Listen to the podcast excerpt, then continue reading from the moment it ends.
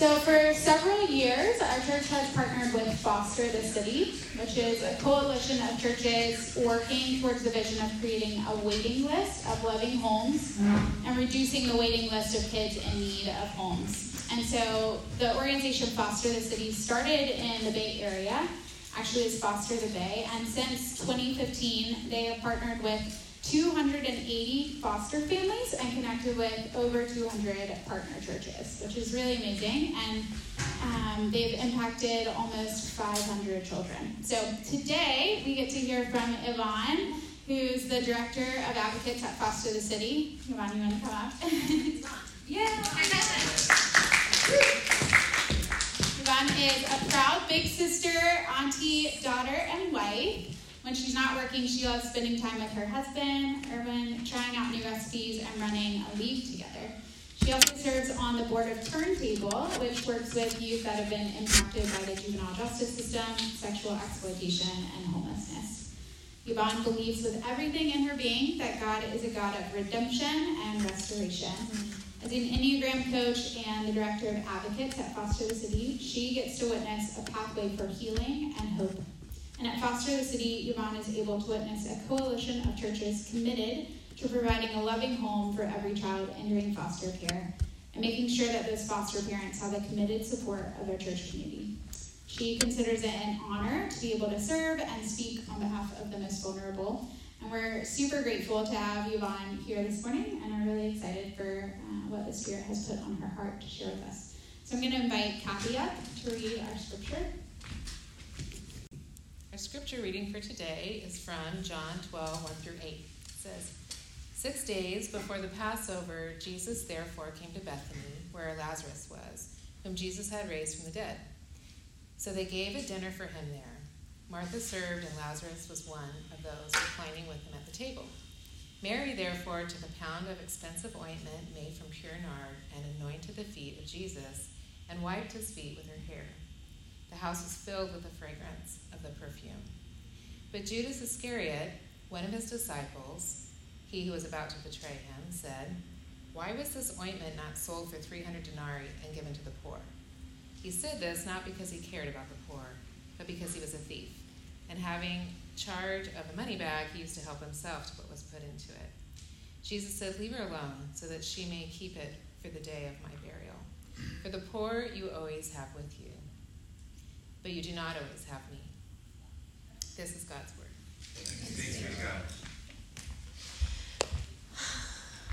Good morning, Citizens Church. Um, I'm so grateful that I get to be here with you guys and to um, share on behalf of these precious teens and children in foster care. I, I can't tell you um, just the journey God has had me on um, as I've been preparing um, let me tell you a little bit kind of just about myself. So, my foster care journey actually began um, when I was very young. My parents were foster parents, and they fostered over 20 um, children and teens over the course of about 10 years. And so, I was able to just see, I get a little glimpse of what God's kingdom really does look like through the process of foster care. Um, as I was preparing and thinking through and reflecting and sitting with God in the last couple of weeks, I asked God, what do you want me to share?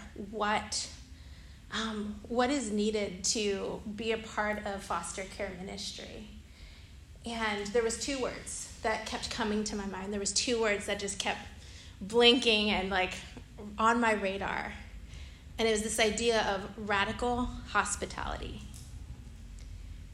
And I was like, okay, God, what do I do with this? um, I, I want to be able to explain this, what, what, and all of a sudden I feel like God just gave me a vision and an example just for my heart, but I wanted to share it with you guys this morning. Um, it was an example of radical hospitality with someone you all are pretty familiar with. Um, Mary, Mother of Jesus. Um, if you're here, you've probably at least heard about her during December at least once. Um, and she exemplifies radical hospitality. We know the story this young teenage girl, about 14 years old, Uh, she's a virgin. She is betrothed to Joseph. And she's just kind of living her life. And then it happens. We, we know that the angel Gabriel comes to her and says, Hey, I have an invitation for you. Um, this opportunity you are get you're going to get to be become pregnant with the son of god and his name will be jesus and i think if i were to hear that as a teenage girl i'd be freaking out um, for a lot of reasons but there's a lot of pressure just in this story. Um, she she has a lot going. This is kind of a zero sum game for her. In her community, if she were to be pregnant, they would have assumed that she was unfaithful to Joseph. He would have been able to, to divorce her. She would have been she would have brought shame on her family and herself. And honestly, like it would have disrupted everything uh, she would be at a disadvantage for the rest of her life, uh, according to her culture. In the eyes of the world, this is not a good decision. But you know what she says? She, she's like, I, I want to make sure I, I get her words. She says, I'm the Lord's servant. Let this thing you have said happen to me. She says, Here I am. Here I am, Lord. Take all of me. Take my womb. Use it. Use it all. If that's not an act of radical hospitality, I don't know what is. It is everything from the inside out. Um, that's what hospitality looks like, everyone. That's it changes everything. That yes brought our Savior into this world. This is why we're all here. That's what hospitality does. It's radical, it's disruptive, and it brings God's kingdom here. And that might seem like a really intense example. And so we're going to shift gears a little bit. We're going to talk about another Mary. It might feel a little less intimidating. You might be like, okay, but she was Mary, Mother of God. Um, we're going to shift gears to the other Mary that we hear about in John chapter 12. But before we even do that, I just want to pause and just pray. Lord, I just thank you for your presence. I thank you for your Holy Spirit in our midst. God, I thank you for Citizens Church, and I thank you for everyone here. I do not believe that anyone here is a mistake. God, I pray that you open our hearts, that you stir our hearts, you begin doing a work in our hearts this morning. God, use me. God, use me to speak your truth in love. God, allow me to share your heart for the vulnerable. Today, God, I pray that we that we see the invitation for radical hospitality in our lives, um, and that we can change our communities, change our families. God, change us. We just thank you so much. Amen. So, I get to kind of dive in with you this morning into the story of the other Mary, Mary that anoints Jesus' feet. I love this passage, and I could probably talk about it for a really long time, um, but I won't. I was told I only have 30 minutes, so I'm going to kind of zoom in and really share um, about the radical hospitality that Mary shows. So we'll just take, so there's a lot going on. I'm not going to cover it all. Um, if you're like, wait a minute, there's, there's some things you're missing, absolutely, I'm missing a lot, but we're zooming in. Um, and so we're going to kind of talk about that as we look. So I'm going to give you some context. Um, in the previous chapter, we find out that there's a lot of hostility um, towards Jesus. The powers that be, they're angry and they're like, hey, anybody that knows where Jesus is, I want to make sure if you know, tell me because we're going to arrest him. So this is the this is the kind of hostility and anger that Jesus is kind of experiencing as we come into chapter 12. Um, just some kind of things. So we know as the readers, we know that this is the Passion Week. We know this is Resurrection Resurrection Week, um, and we want to make sure like we have eyes for that. Jesus knows this is his last week, but the disciples are unaware. They don't know that they only have a limited amount of time with Jesus. But I find it really interesting that Jesus chooses to come to Lazarus' house and have a meal. This is his last week. is very intentional, comes to his house and decides to have a meal. And I think this really speaks to the longing of familiarity with family and friends, wanting to spend that time together. So, this is kind of the setup as we go into scripture. We also see some familiar people. You might be familiar with Lazarus, he was raised from the dead. Um, and Mary and Martha, who we hear about in Luke 10 and also in the previous chapter. We know that these are women of hospitality, they are shaped by hospitality. And this is kind of where we enter into John. Now, if you can just imagine with me, just take a moment.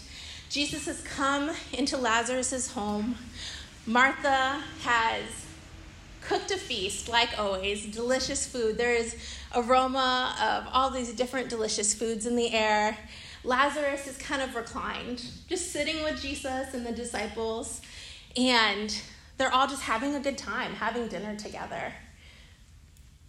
And then it happens. So if you can turn with me, verse 3 is where we're picking up.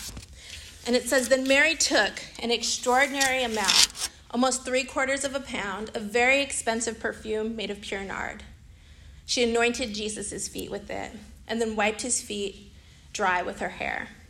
The house was filled with the aroma of the perfume. So I can just see it now. If you're picturing this, you're tracking with me. We're in the middle of a dinner party. People are even mid bite. And here comes Mary.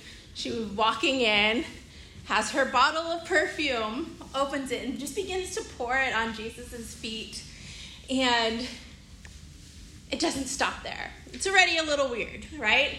And then she's like, okay, now that I've anointed Jesus' feet, I'm to take my hair and I'm to dry it.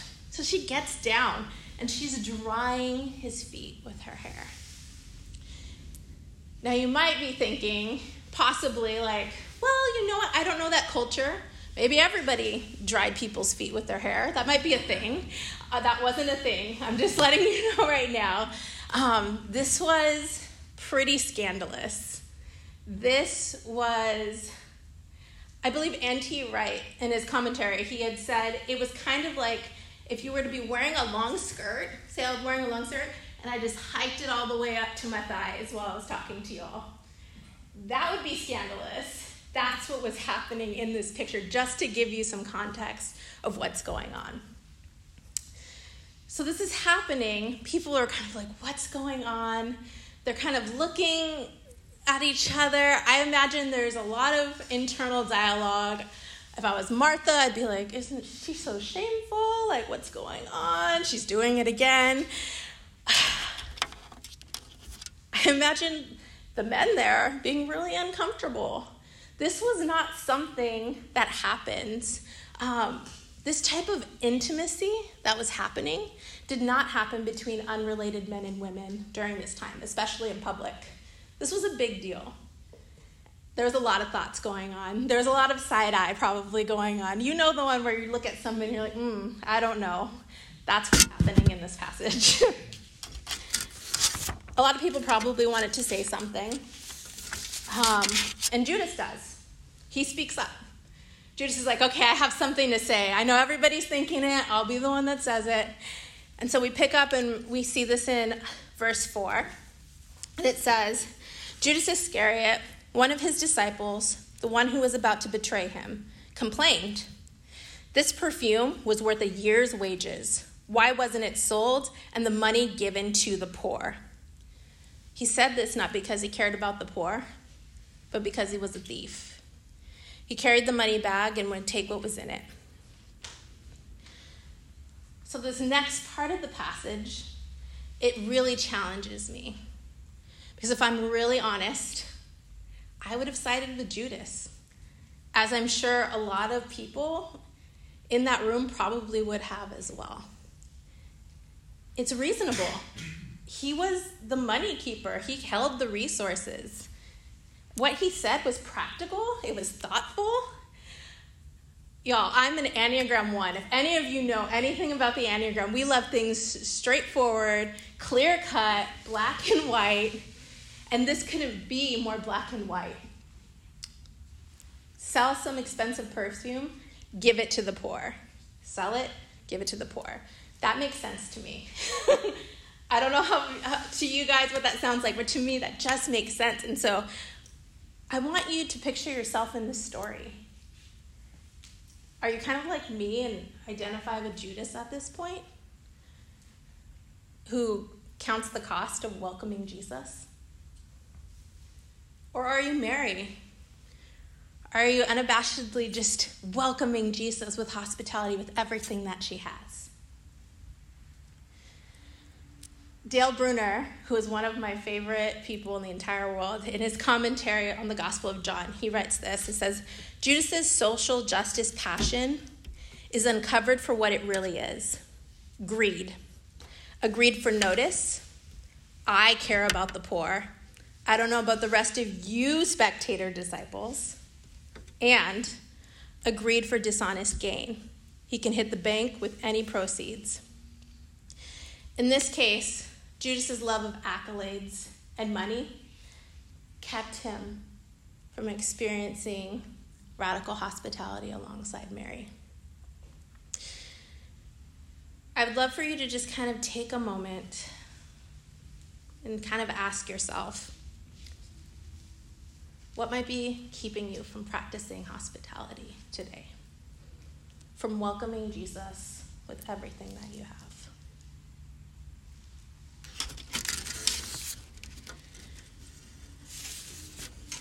I'm fortunate enough that I get to be on the board of something called Turntable. It's a nonprofit.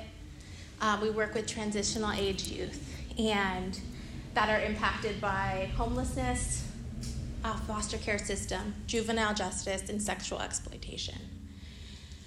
And I got to, about two weeks ago, um, jump in on something they call wilderness adventure therapy. They take um, the youth out into the wilderness. We might go hiking, camping. Um, today, this was kayaking. And while I was there, I was um, one of the boy, one of the young men there. I've known him for about five years, and he was there, and we got to go kayaking together, and we're out on the lake, just having good conversation. We're just out there, kind of paddling, and he's talking about life, and he says, "You know what, Yvonne? It's so calm and peaceful out here. He's like, it makes me feel like life could be different than it is back home. Um, you don't know this young man. Uh, he has a, re- a, really hard story. Um, a story that I, um, I'm not at privilege to tell. That is his story, but it is hard. He's had some things that should never happen happen in his life. So to know that he felt welcomed in this space, that he had a moment of rest, a feeling of just for one second, this could be different. It means everything. I share this because there was also something else going on here. We were kayaking, and the kayak leader kept pulling out these beautiful plants, just popping them out, root and all, and putting them on the front of his kayak. And it was strange. So we kind of were like, what's going on? Why do you keep pulling out those plants? And he said, well, this is an invasive species. And if we don't take this out, like root and all, it'll spread all over, it'll take over everything that's supposed to be here, and we wouldn't be able to kayak here. And that just kept during the weeks, last two weeks, just kind of playing back in my head over and over and over and over again. That this beautiful plant would take over this entire space and make it inhospitable. It would take over the space where this young man experienced hope and a welcoming.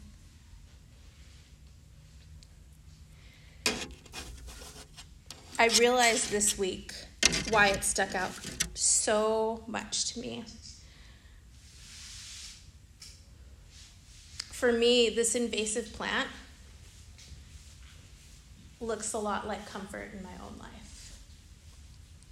Comfort is not a bad thing. I'm not here to trash comfort. But when it starts to crowd out the things that God is calling us to, you better believe we need to start pulling out some of these roots. Church, I want I want you to consider in your life what is your invasive species?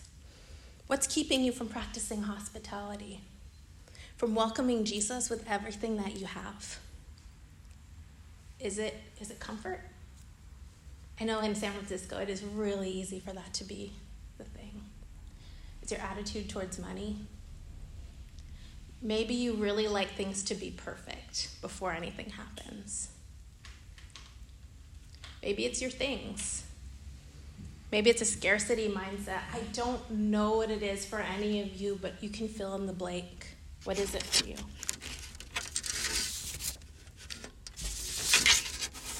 I ask this because I believe that Jesus is inviting his church into this kind of radical hospitality that changes our communities, our families, it changes us. But we can't accept this invitation sometimes without pulling out those roots first. In Matthew 25, 31 through 40, Jesus identifies with those that are needy and says, When you clothe the naked, when you feed the hungry, when you tend to the sick, when you welcome the stranger, you're actually clothing and feeding and nurturing and welcoming Him. So then, how can we welcome God with all that we have? Well, in Luke it says in 3:11 it says, if you have two shirts, give one to the poor. If you have food, share it with the hungry. These two sentences, they call us to action. They call us to share what we already have in our hands, what's ready right in front of us. They invite us to do something with what we have been given so that we can help those in need around us. And these two sentences really just cut at the heart of what God has for this world. This is hospitality, church. This is what Mary understood so well. For her, it came at a financial cost, it was a year's worth of wages. It also came at offending others, looking scandalous even. And as she humbled herself, anointing not Jesus' head, but Jesus' feet, it came at the cost of putting others first. Hospitality is risky, it's disruptive, it's radical but it allows us to bring God's kingdom here. And as a church, we have the opportunity to kind of step into this kind of hospitality. Behind me, you're going to see a slide of current San Francisco statistics. Right now in San Francisco, there are about 685 children in the foster care system. And about 175 of those children get sent out of the county, sometimes up to 100 miles away. Now, not only are they experiencing trauma from being removed from their family of origin, but now you're layering on the fact that they're being removed from their home, just here in San Francisco, from their other family members, from their friends, from their school, from everything that's grounding and that they know.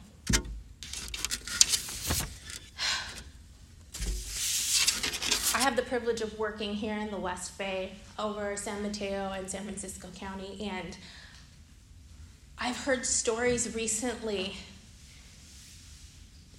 There are children right now that are being removed from their homes, and there's not enough homes to place them in, that they're staying the night at a foster family office. So they're being taken out of their homes, might not even know why, and then they have nowhere to go. Church, this isn't right. This is not okay. You know it. You can feel it in your bones when there's 320 churches here in San Francisco. If every church would just have one foster family raised up with a support, we could meet those needs. They wouldn't have to leave outside of this county. If you identify as a child of God, then you know what it's like to be welcomed into God's family. You've experienced it. What is it going to take for you to turn and open your heart, your family, your home to these precious children and teens? Now, there's some, also some pretty staggering statistics behind me.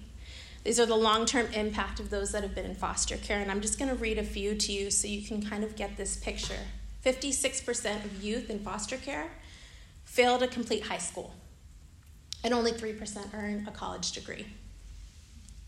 One in four will be involved in the justice system within two years of aging out. That means when they're 18, within two years, they'll be caught up in the justice system. 33 of these youth who age out of foster care, 33% will, experience homelessness. The rates for PTSD among former foster care youth are two times the rate of U.S. war veterans who've experienced combat. 60% of child sex trafficking, trafficking victims recovered were children from foster care. 71% of girls who age out of foster care will become pregnant by the age of 21. And that's just a few. This is just a few statistics. This list goes on and on. This is the reality that we live in here in San Francisco. This is just San Francisco, by the way. But, church, we know with Jesus, things are different, that there's hope. Our faith should move us to action. James 1:21 reminds us that true faith is expressed in caring for the most vulnerable. This is what our faith should look like. This is what we should be known for as Christians is radical hospitality. We at Foster the City believe that one of the most powerful ways we can address all of those things that were listed is to provide homes for these kids before they walk down these roads. And we believe the best way to see a transformed San Francisco, a transformed city, is by taking care of a vulnerable youth today. Now, statistically, only 40% of foster families actually continue past the first year. It's hard. It's very hard, but it's beautiful. And the reason for this 60% drop off rate is because we weren't meant to do this alone. So I'm going to get to show you. There is a model that I'm about to show you on this next slide. And we've seen 80% retention rate for our foster families past the first year, which is incredible. This model shows our dream. Our dream is to see every church raise up at least one foster family with four support friends around. Hear me when I say this. Foster families come in all shapes and sizes. You might have tuned me out. You're like, oh, can't foster. Guess what? If you're single, you've never parented, you can foster. If you're empty nesters, you've raised all your children and you're like, I'm done, you can foster. If you're a young family just starting out and have a really energetic home, you can foster. It just takes the attitude of radical hospitality.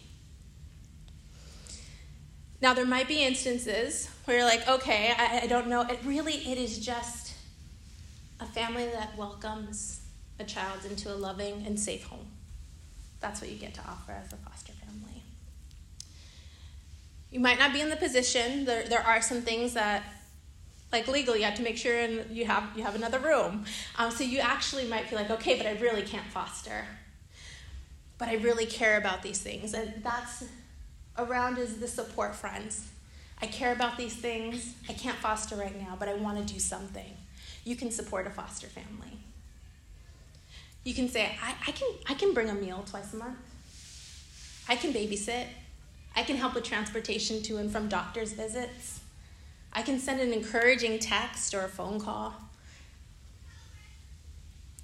If that sounds like something you can do, you can be a support friend. You can live alongside these foster families. You can be in their celebrations of the highest highs. You'll be grieving with them, no doubt. You'll be living life alongside them, but you'll be helping bring radical hospitality. Another way that you can step into this ministry is through considering the role of the advocate. Kathy, thank you. You have been a faithful servant and a faithful advocate to this community. And we are so sad to see you go, but we are so excited for what God is doing in the life of you and your family. But church, as Kathy leaves, there is a there's a need. We don't have an advocate here at Citizens now. We would love to have one or two or maybe three people step up as an advocate and really advocate on behalf in partnership with Foster the City. You'd be championing the dream, keeping the vision alive, and making sure that if a foster family does emerge, that they're wrapped in support. If this is something that you're like, maybe this is something I want to hear more about, I'll be here afterwards. Come talk to me. Citizens Church, I want to make sure that there's an invitation for you. I want to say, are you ready to shamelessly welcome Jesus by welcoming the most vulnerable? If the Holy Spirit is moving in your heart, I want to invite you to an interest meeting. It, at the interest meeting, you learn about all these different ways and more of ways you can get involved with foster care.